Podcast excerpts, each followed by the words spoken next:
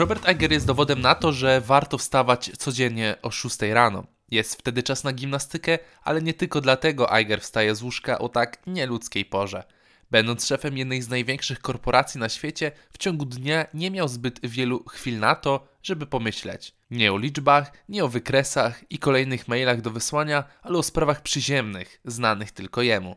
Z książki Przejażdżka życia autorstwa samego Eigera dowiadujemy się, że uwielbia budzić się przed całym światem, zanim wejdzie w tryb pracy i zarządzania sprawami dotyczącymi Walt Disney Company. Wspomniana autobiografia Eigera nie jest jednak tylko zbiorem informacji lub porad autora, który owszem, wielokrotnie zamieszcza wskazówki dotyczące pracy w korporacji, na koniec nawet w punktach wymienia najistotniejsze sprawy, ale sama pozycja nie ma charakteru coachingowego. Nie jest też zarezerwowana tylko dla ekonomistów lub korporacyjnych szefów.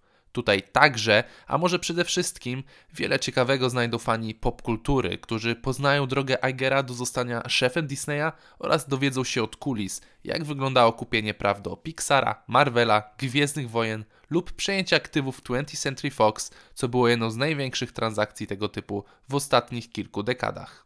Nie chcę tu jednak recenzować samej książki, którą Wam gorąco polecam, ale skupić się na czynniku ludzkim. Cenny jest bowiem trzymać w ręku rady od człowieka sukcesu, który na drabince biznesu osiągnął szczyt, jeśli chodzi o posadę, ale także zaliczył wiele wierzchołków, zapisując się w historii, otwierając chociażby Disneyland w Chinach, czy dokonując niezwykle odważnych transakcji ze Steve'em Jobsem, Ike'em Perlmutterem czy George'em Lucasem. Co myśli się w momencie, kiedy na stół trafiają tak ogromne pieniądze?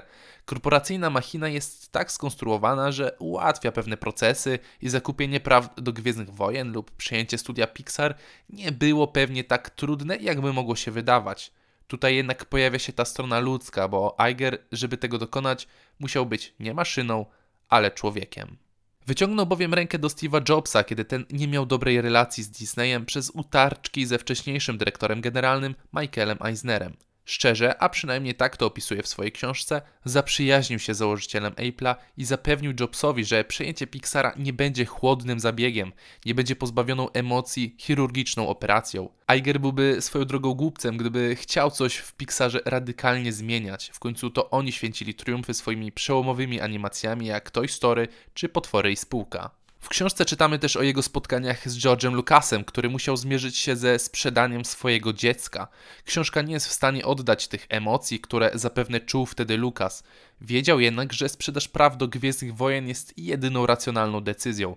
Sam już nie był gotów narażać się na kolejne stresy związane z presją tworzenia filmów dla tak wymagającego fandomu, ale też musiał w końcu zacząć pełnić obowiązki jako mąż i ojciec.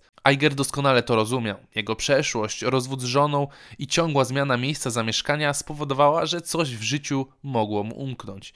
Jego autobiografia nie mówi wprost o jego uczuciach, choć pojawiają się one za każdym razem, gdy pisze o pierwszej i drugiej żonie, a także o swoich dzieciach. Wielki biznes jest dla nas rzeczą trudną do ogarnięcia. To nie jest symulator biznesu, gdzie bez ryzyka możemy kupić firmę i zobaczyć, co to będzie a jak nie wyjdzie, to wczytamy wcześniejszego save'a. Bob Iger ryzykował wiele, podejmując niezwykle trudne decyzje i jasne, nigdy nie był wtedy sam, ale odpowiedzialność, z jaką się mierzył i dziedzictwo Disneya, któremu powierzono, na pewno miało swoją cenę. Zresztą książkę na samym wstępie otwiera wspomnienia Igera o jego wizycie w Szanghaju w czerwcu 2016 roku.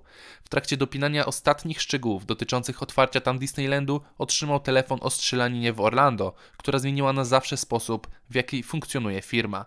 Choć okładka polskiego wydania jest kolorowa, może nawet skromnie bajkowa, to jednak tylko pozory. Pod tą fasadą w środku nie ma zbyt wielu okazji do mydlenia oczu czy baśniowych formułek wyjaśniających wpadki czy błędy, których i tak w ostatecznym rozrachunku jest mniej od wzlotów i sukcesów.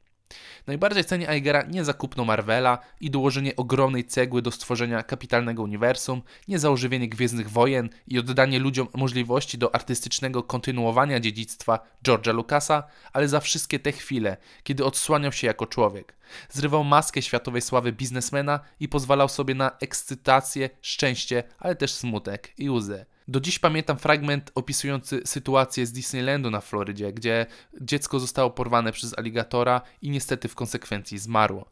Iger pisze o tym, jak zachował się w tej sytuacji i jak narażał firmę na niebezpieczeństwo, decydując się samodzielnie zadzwonić do rodziców dziecka. Nie myślał jednak wtedy o korpoformułkach i konsultacjach z prawnikami. Wiedział jedynie, że musi to zrobić i być po prostu człowiekiem.